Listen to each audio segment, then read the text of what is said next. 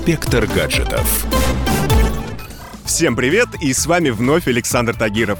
Пару дней назад я разбирал коробки с вещами и внезапно наткнулся на старенькую раскладную Моторолу, которой пользовался эдак лет 10 назад.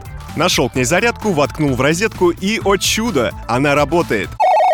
Hello, Moto.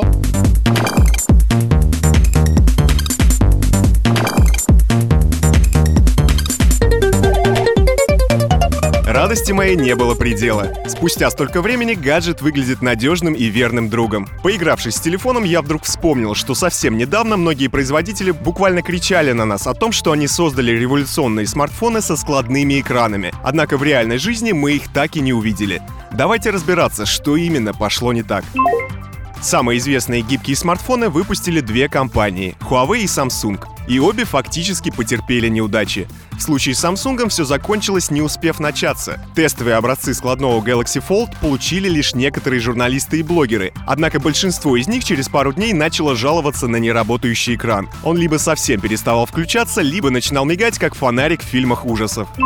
Причина поломки очень забавная. Журналисты начинали отрывать верхний слой экрана, приняв его за защитную пленку. В итоге дисплей расслаивался и попросту выходил из строя. После этого случая в Samsung резко включили аварийный режим и отложили выход гаджета на рынок. Ситуация показала, что конструкция складных смартфонов пока еще ненадежна. С Huawei произошла похожая история. Правда, вот свой складной Mate X журналистам они так и не раздали. Разработчики посмотрели на коллег из Samsung и просто решили пока что не выкатывать свой смартфон на рынок. В итоге мы получили следующее. Проблемы складных смартфонов напрочь перечеркивают любые преимущества. Главная претензия — отказ производителя от защитного стекла в пользу пластикового покрытия.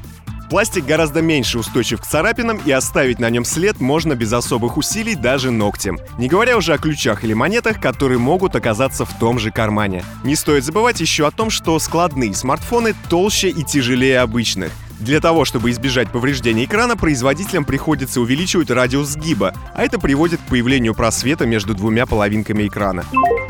Так что складные смартфоны определенно все еще не массовый продукт. Производители пока что на них не зарабатывают и даже не уверены, окупятся ли вложения в их разработку в будущем. Скорее, это просто амбициозная попытка нащупать что-то интересное и вдохнуть новую жизнь сразу в два сегмента устройств. Другой вопрос — нужны ли потребителям столь кардинальные изменения? Что ж, время покажет. С вами был Александр Тагиров, и до новых встреч в нашем высокотехнологичном будущем. Пока!